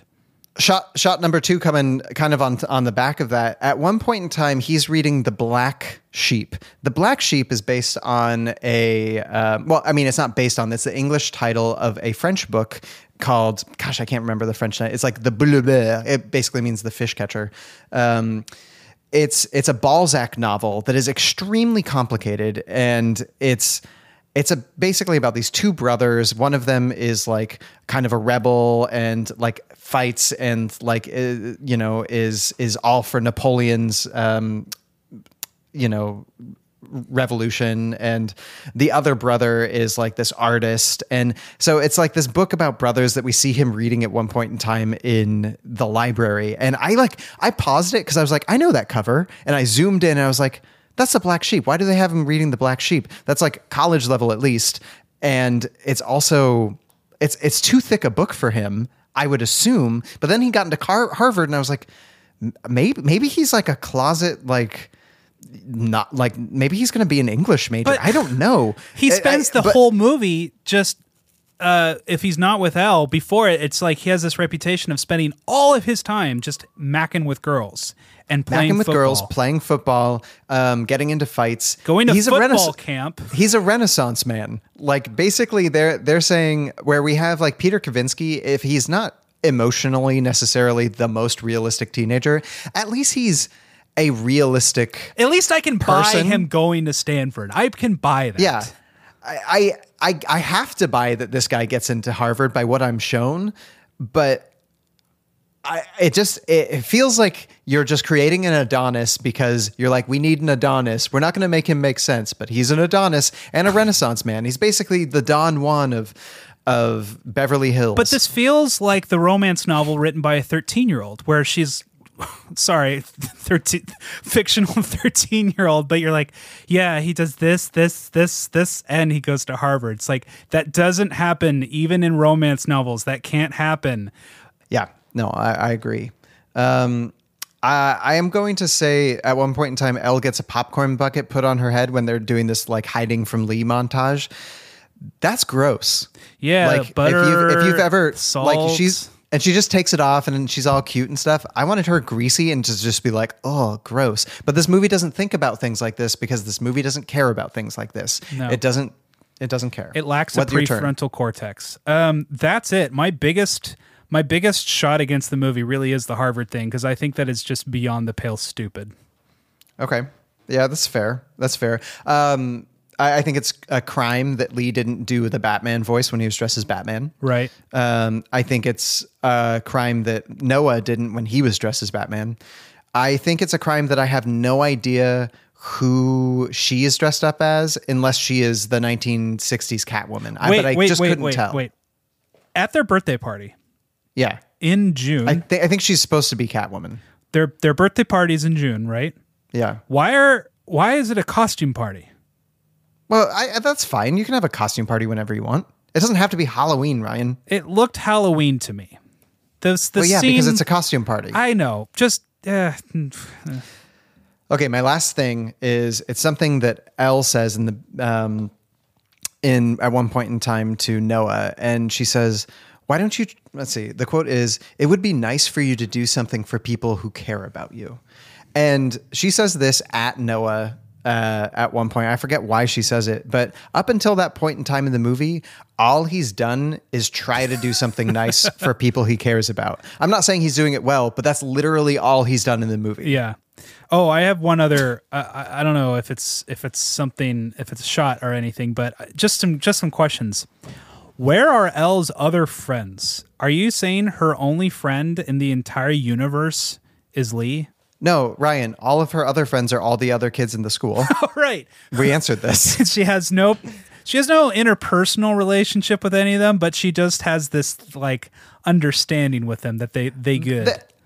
They're all hanging out with her for their community service hours.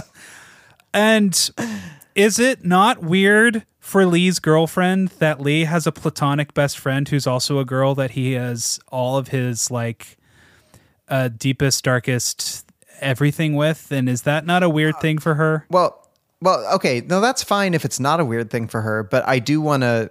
I do want that to be like an elephant in the room at one point in time where she's like, "No, it's cool. I get it. I have a platonic boyfriend." Yeah, do Or I, I I'm fine with that. Like I had a bunch of people who had like you know good friends uh, that they could have been attracted to. I think that's fine. I think it's overplayed a little bit in movies. No, no, but, but, they're best friends. It's not good friends. They're best of best that's fr- that's fine because you can be best friends with somebody that is of the opposite sex. Uh, I would put it this way: I love you a lot, and I'm very close with you. You're my best friend. I will never be as close with you as I am with Sarah, and that's not because of sex stuff, but it's just because I will always be closer to her. That's not what we're talking about. I though. know, and I know, and it's a high school relationship thing, and it's it's not that big of a deal, but it is one of those things where it's like, oh, this is gonna be if this can if you guys really are getting along, this is gonna be a weird thing for you to figure out. Wait, what are you talking about? Like Lee's basically you're you're saying that eventually Lee's girlfriend would become closer to him than her? I think it'll be a weird thing for for Lee's girlfriend to deal with. Of okay, I'm dating this guy, but he's also best friends with this other girl. It feel it'll feel like he's kind of splitting his like um, I don't know energies, devotions, whatever. But it's like he's either gonna have to stop being so close to Elle, or his girlfriend is gonna have to deal with him being really close with another girl. yeah, I'm saying that that's okay and that happens. Oh, I I think that's really unhealthy. Honestly, I think that's that that that feels like to me that you're holding something back from your significant other. Wait, if you just have so you're saying that you can't be I'm saying that in a, uh, a close friendship with somebody who is of the opposite sex. What I'm is basically what I'm hearing. um, as close as the movie is telling us, not that close. Where where it's saying they're they're they're like best friends. You Yeah, yeah, I'd, I'd say so. I don't think that's.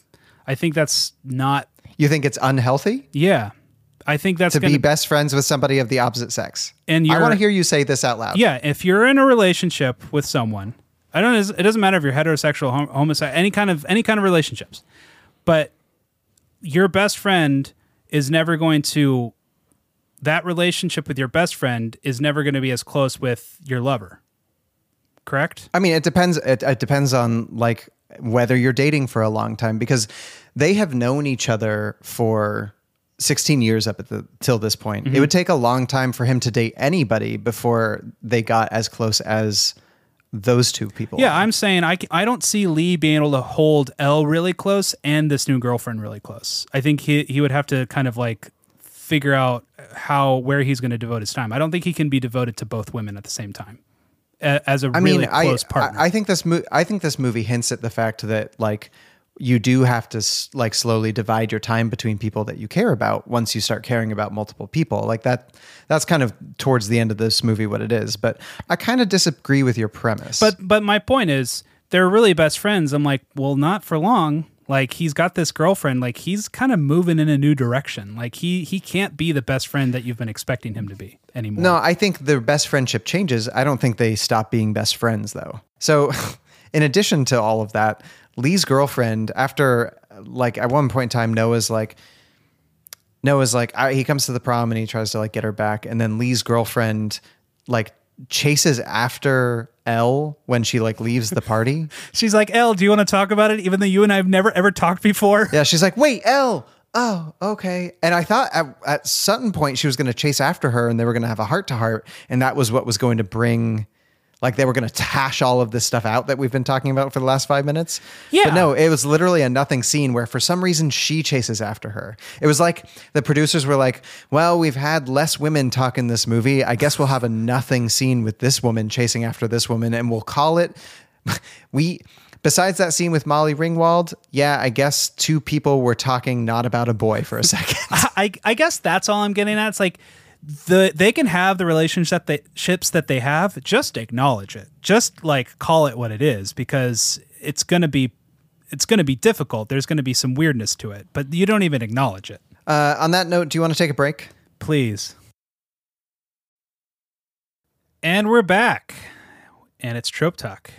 It's like car talk. Hey, you guys! It's me, the Train Man. Oh God.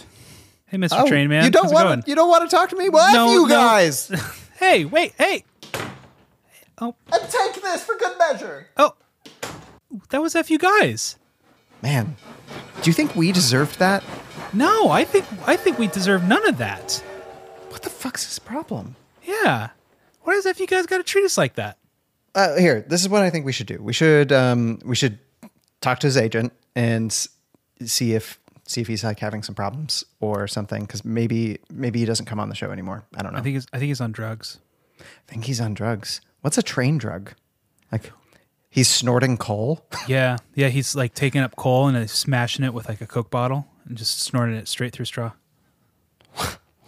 the train f you guys is intense. F you guys is Um, really intense. Uh, he, when he came back in, he did throw down this. Um, this here, I got it. This. Um, oh gosh, he really. okay, so this is. Uh, it says Ryan's article, and then there's an expletive afterwards. Ugh, classic with an, F you with an, guys. with an S at the end of it. I think he's really mad at us. Um, okay. Um, so your article this week for our Patreon, which you can find at patreon.com backslash romcomgents, uh, it's about top five rom-com sequels we deserve. We Uh, deserve I'm- them. Yeah, we this is, these are the ones that you want to have happen. Um, I agree with four out of the five of these. I'm not going to say which ones. Um, I really liked this article. It's really short. It's really sweet. Which which movie would you like me to talk about? Actually, you you you bring us up the one that you would want to see most. Um, honestly, I did. I picked about time because I think That's would the one a- I had the problem with. No, because I think it would be a good challenge to see if you can justify a sequel because it ends Mm. so perfectly. But it's one of those things where it's like, if you could pull off a sequel to this movie, I would, I would be, I would buy into it. I would buy, It's- I would buy in. Of all the ones, I think it's the second easiest one to pull off because it's um like it's one of the most recent films. Yeah. But I also You think could- it's kind of perfect. So I know, I know. I'm trying to think of a movie that had a perfect ending, then they made sequels. And it's like, I guess it can have sequels. Speed? No, not Speed. Die Hard. The Maybe Matrix. Die Hard. I mean, Die Hard is one of those things where it's like uh, John McClane is just a normal cop, and then by the end of the series, he's like super cop. Super cop. Meet the cop. That can't be stopped. Um, I think the one I- I'll mention one other one. Uh, I love you, man. I would love to see them as dads. Like that Yeah. is that is a great sequel idea. Yeah. So come check that out out at our Patreon, way out there in Trainland. Um, you can also check out our uh, bonus episodes, which uh, this month we're going to be doing Solo, a Star Wars story. Da-da-da. Um, da da da da da. And um, I think we also are like our our listeners have picked next week's movie, haven't they? Yeah, I haven't looked up the results today. What was the uh, what was the grand winner? Dum, dum, dum, dum. Can uh, you're a drummer, right? Yeah. I think you know what to do.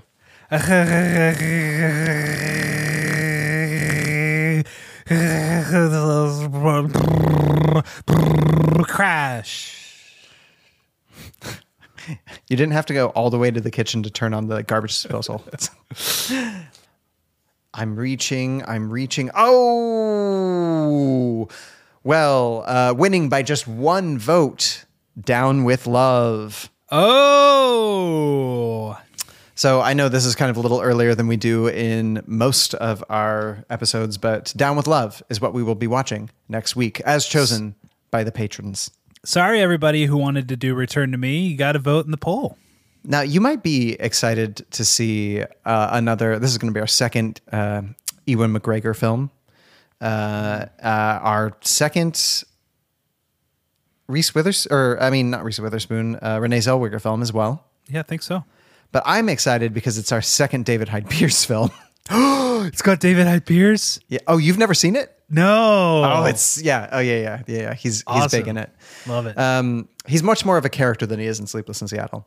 Cool. Okay, so that's great. That's you know we just we we spent a long time bashing this uh this film. I, I think there's. Do we I even think it- have trope talk? All we've been talking about is no tropes. no. Uh, all we like the whole thing is a trope. That's we kind of did trope talk in the Hallmark section. Okay. I think what we need to do is show it a little bit of love by giving it a rom com Oscar. Did you like the little spin, that I- the little, little Spanish that I threw on that? Oh yeah. Oscar Martinez. um, The, the best Oscars. best. I can't wait. Oh my god. I'm going to spoil this now. When we do the proposal and it has Oscar from The Office, I'm going to say Oh, best yeah. Oscar. Best Oscar. Oscar. but he doesn't play a character named Oscar. I know. Um, okay. You can do this. You can do this. Um, Talk yourself up. best muscles. Because, oh my God, that guy is ripped. He is. He and he's it's not gross because there's gross muscles where it's just like there's muscles on top of muscles. This man is this like if his face was shaped a little bit different, he could he could be Batman. What is that? Is it Mean Girls where they're like, her ass is more attractive than my face? No, that is that Mean Girls or is that don't 10. Things I Hate About You? I think What is that? Hello, Brian from the future here. I was wrong both times. I'm quoting How I Met Your Mother from the episode Ted Mosby, Architect. I couldn't find a clip of it, but it's a quote someone says about some girl. Okay. I want to give this movie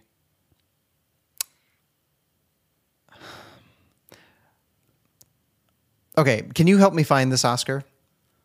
Can you can you can you bring your shovel with me and dig dig a hole for um for Noah Flynn and maybe we'll find some treasure there? Yeah, under the Um, apple box hole. I I think the kissing booth was the wrong title for this movie. And I don't mean that as in it's a bad title because like the movie kind of centers on the kiss that happens at the kissing booth and it's it's the inception point. But I think it's rather obvious and I think this movie has much more to do with the rules of their relationship. Yeah. Also, I hated that element of the movie because Hmm. who does that? kids kids who grew up together no i i get that a lot like that that's that felt probably one of the most real things to me about this movie I get that about kids, but not 17 year olds.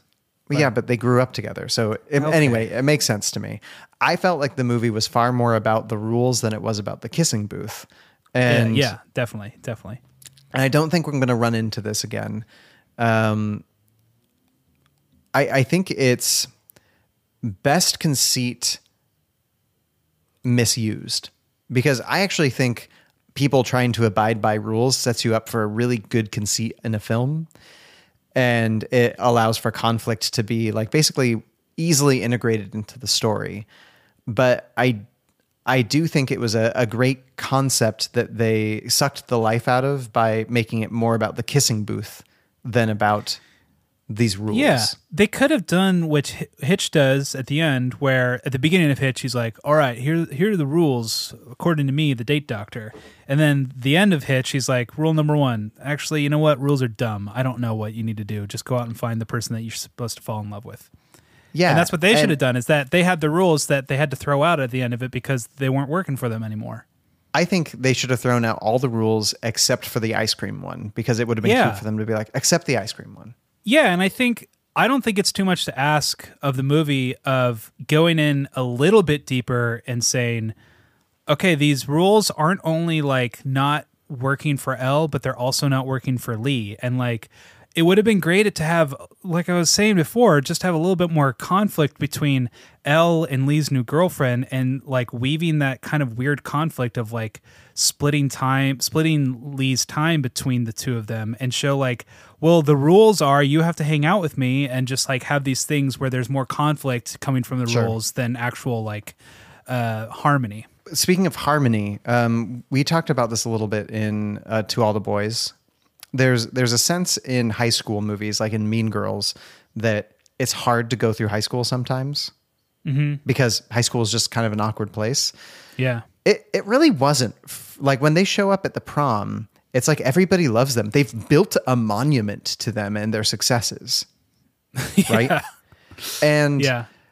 to me, that that really sucks the the interest I have in ever going back to watch this movie. hmm So I I think I think there's like a great concept in this movie somewhere, um, and so I, I know that's not a very good Oscar, but that's the Oscar I'm giving.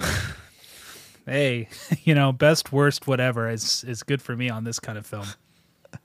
um, yeah, uh, but but I, I I have a much better answer for who we would fall in love with. So why don't you tell me who we, you and I, would fall in love with? Are there any circumstances in which uh, the two of you might be more than just good friends? The truth of it is, I loved you from the first second I met you. But mostly I hate the way I don't hate you. Not even close. Not even a little bit. Not even at all. You have bewitched me, body and soul, and I love, and love, and love you. I know. But why don't you tell me? Uh, you and I are falling in love together with them. Yeah, because I, I bet we're gonna pick the same person. I, I, guess I'm picking. Oh well, uh, no, I'm picking Lee. I was gonna pick Elle, but no, Lee's cooler. Yeah, okay, it's gonna be Lee. Yeah, Lee for me too.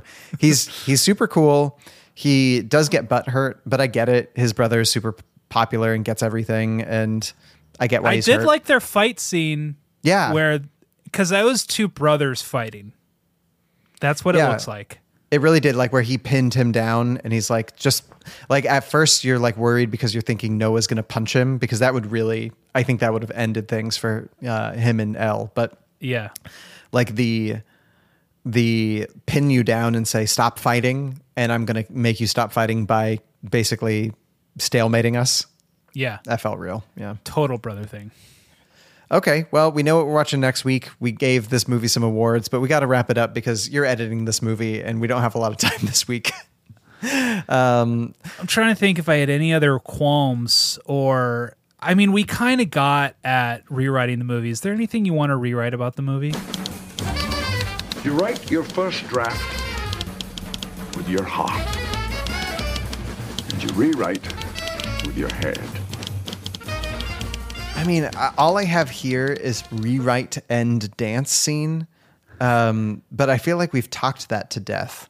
Um, Well, also the e- the prom scene, they're singing right here, right now by Richard Marx, which is a 1980 song. Wrong again. It was Jesus Jones, not Richard Marx. Take it away, Jesus. A-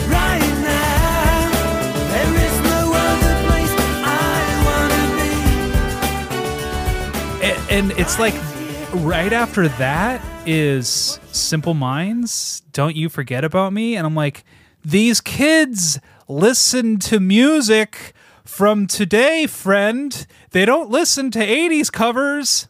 Or maybe I'm really misinformed and today's teenagers only listen to cover songs. But it really felt like the filmmakers, okay, maybe not the director, but the filmmakers thought right here, right now would be a great prom song. Yeah, yeah, yeah. And and like the the band that's playing, like we've get we get Save Ferris in Ten Things I Hate About You. And Yeah. like I maybe this band is popular, but they focus on them for a second as if saying, "See, we have a band." and then they drift away and it's like, well, the fun thing about bands in high school movies is like, "Whoa, you got a band and it's this band? How cool is that?" How did you get that band? Like 10 Things I Hate About You does the work of like saying Julia Stiles is really into Save Ferris. Like they get that in the movie earlier, and when they she show, sees them, she's like, "Holy shit, they're here!" Yeah, and like if if this was, for instance, 2004, and they were in the same place in like, you know, Hollywood Beach area, um, it would this band would have been like Rooney or somebody, right? Or and they like would have been like, "Holy crap, Rooney!" Or like Maroon I- I get- Five. It's I like mean, they could probably afford rich, Maroon Five. Yeah. but it's like, Um, yeah, that's my cousin. Did you notice that the airport at the end of the movie was the same one in uh, Enough Said? Is it? Where they say goodbye to the daughter? oh, did you did you uh did you appreciate that when he was leaving for Harvard, his parents didn't even go with him to say goodbye. They he just left for Harvard. No big deal. Not not gonna have he has like a backpack. He's like, Yeah, this is all my stuff. Like he doesn't he doesn't look like he's going to college. It looks like he's doing an overnight trip to Vegas or something. Yeah, who's to pick up his clothes?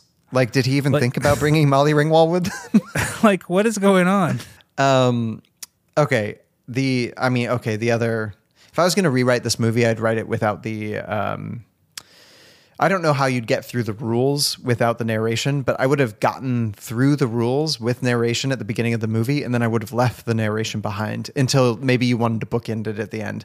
Because I think this adage is completely true, and it felt completely true the entire movie.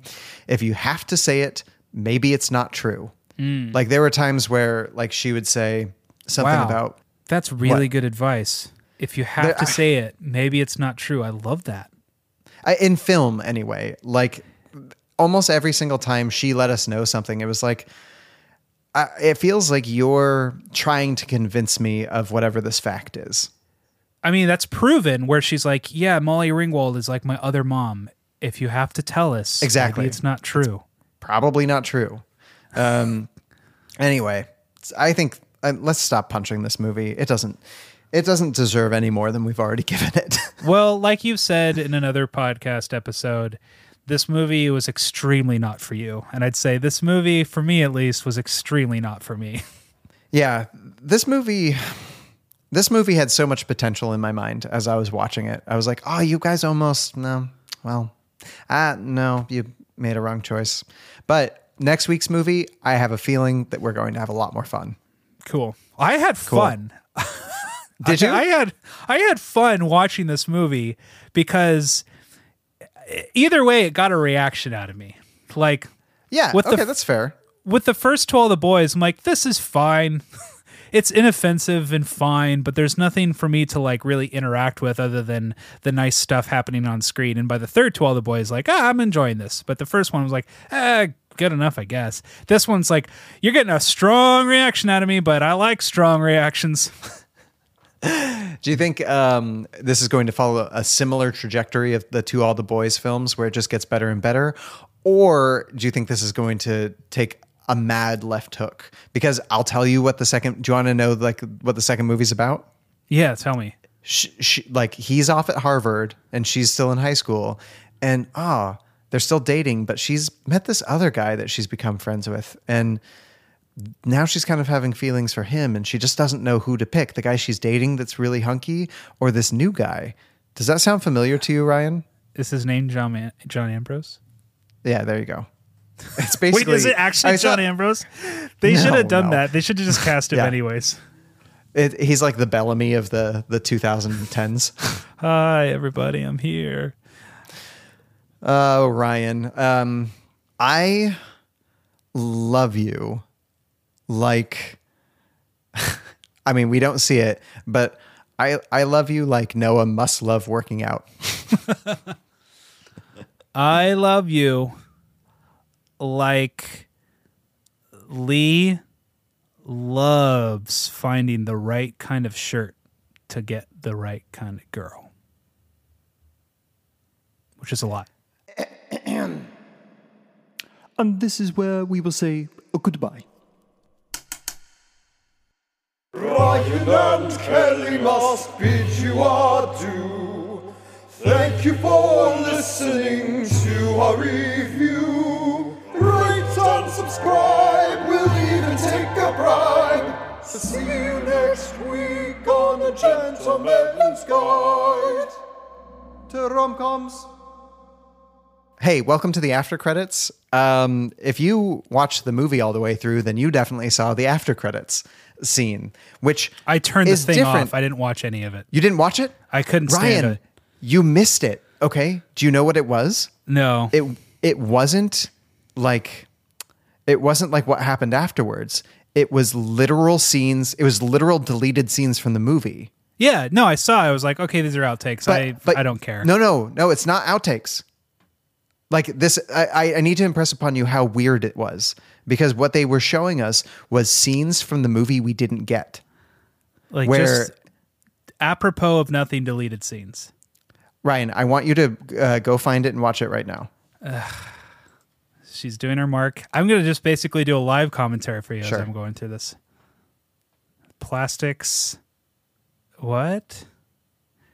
People dancing for some reason. It's it. I'm. It's just scenes from the movie we didn't get. It's just a montage of deleted scenes. I know. Keep watching. Describe what's going on now. uh they're doing some improv there's girls kissing on a beach which is yearbook guy hey uh laughing are these outtakes or deleted scenes oh They're- car they're- wash time oh man more ddr because what else are you gonna do oh she fell over and saw his junk i can't tell are they outtakes or deleted scenes They're they're deleted scenes. They're scenes I would have rather had in the movie. Oh God. I feel like they only did one take for every scene. It's like, yep, let's got it. We move on. Making out. Now her little brother's in there jumping on a bed because that's what you like to do in your oh, sister's he's gonna room. fart soon. Watch. What? Did you see the fart? Yeah. Oh, flapjacks time. Playing video games with braces. And she beats everybody, right? Good for her. Because when you're She's- drunk, you're really awesome? good at video games. Yeah. Gosh, this movie did a lot to make us want to like her, huh? Uh oh, piggyback rides. Oh, Mr. Stinks a lot to baseball practice. What is? Oh my god! They have the the je ne sais quoi of the Moulin Rouge editing. It's just, oh, she want a bear. what? He just said play with their boobies later. I know. what? See, I would have rather had that in the movie. Showing That her throwing funny. up. Good lord. what is this? Uh, this was the stuff that was too hot to handle for regular Netflix. Do I still have to be watching this? Oh, she's dancing in a towel. May I remind you, minor, underage, dancing in a towel. Okay. It's fine. It's it's not sexy. It's just her dancing. Uh, why did I have to go through that? Oh, well, so now do you see how bizarre that was? That was bizarre. Like I've never seen another movie that was like, "Oh, these were the scenes that we decided not to include for some reason." And we're going to show them to you now afterwards. There was a much worse movie laying in the cutting room floor. I think oh, what we've discovered here is the fact that that th- they don't have a DVD and so there's no place to watch deleted scenes anymore. So they're like, I guess we have to put these in the credits? I guess Netflix, find a better way to do this. You're Netflix.